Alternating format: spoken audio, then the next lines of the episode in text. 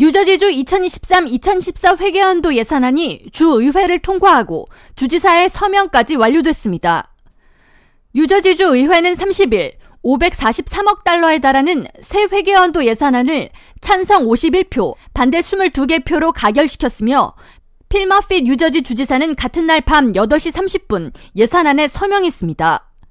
확정된 예산안은 애초 주지사가 발표한 531억 달러에 비해 12억 달러가 증가한 것으로 주지사와 주의회 간 최대 쟁점 사항이었던 65세 이상 주민을 대상으로 한 재산세 50% 경감의 경우 오는 2026년 1월부터 시행하기로 합의했습니다.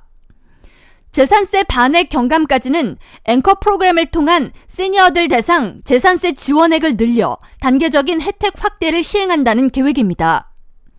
시니어 대상 재산세 감면 프로그램명은 스테이 NJ로 전미에서 재산세가 가장 높은 곳인 뉴저지주에서 노년층이 계속 주 내에 머물 수 있도록 하기 위한 정책이며 뉴저지주에 거주하는 65세 이상 주택 소유주와 세입자 모두 혜택 대상입니다.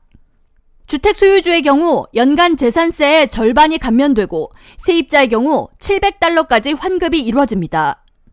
뉴저지주는 스테이 NJ 프로그램 시행 전까지 2024년과 2025년에 지급되는 앵커 재산세 감면 프로그램의 환급금을 현재보다 250달러 높여 노인 납세자들의 부담을 낮춰 환급금을 현재보다 250달러 높인다는 계획입니다. 이를 통해 스테이 NJ 시행 전까지 65세 이상 주택 소유주의 경우 최대 1,750달러, 세입자는 700달러를 환급받게 됩니다. 한편 맞벌이 부부를 위한 자녀 세액 공제는 새 회계연도부터 두 배로 증가합니다. 뉴저지 현행 법에 따르면 연소득 8만 달러 이하인 가구에 5세 이하 자녀 1명당 100달러에서 500달러 사이의 금액을 받고 있지만 새 회계연도부터는 연소득 3만 달러 미만 가정의 경우 6세 미만 자녀당 최대 1000달러의 세금 지원을 받게 됩니다.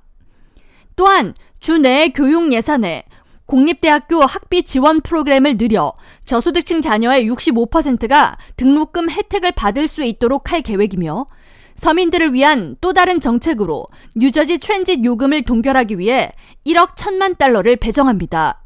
여기에 더해 올해 뉴저지 각 카운티별로 증가한 보험 비용 증가를 지원하기 위해 2억 달러의 건강보험 예산 배정이 책정됐으며 전체 예산의 약 19%에 달하는 100억 달러는 경기 침체가 오거나 세수가 예상보다 적을 경우를 대비한 주 비상 금액으로 보관됩니다. K라디오 전영숙입니다.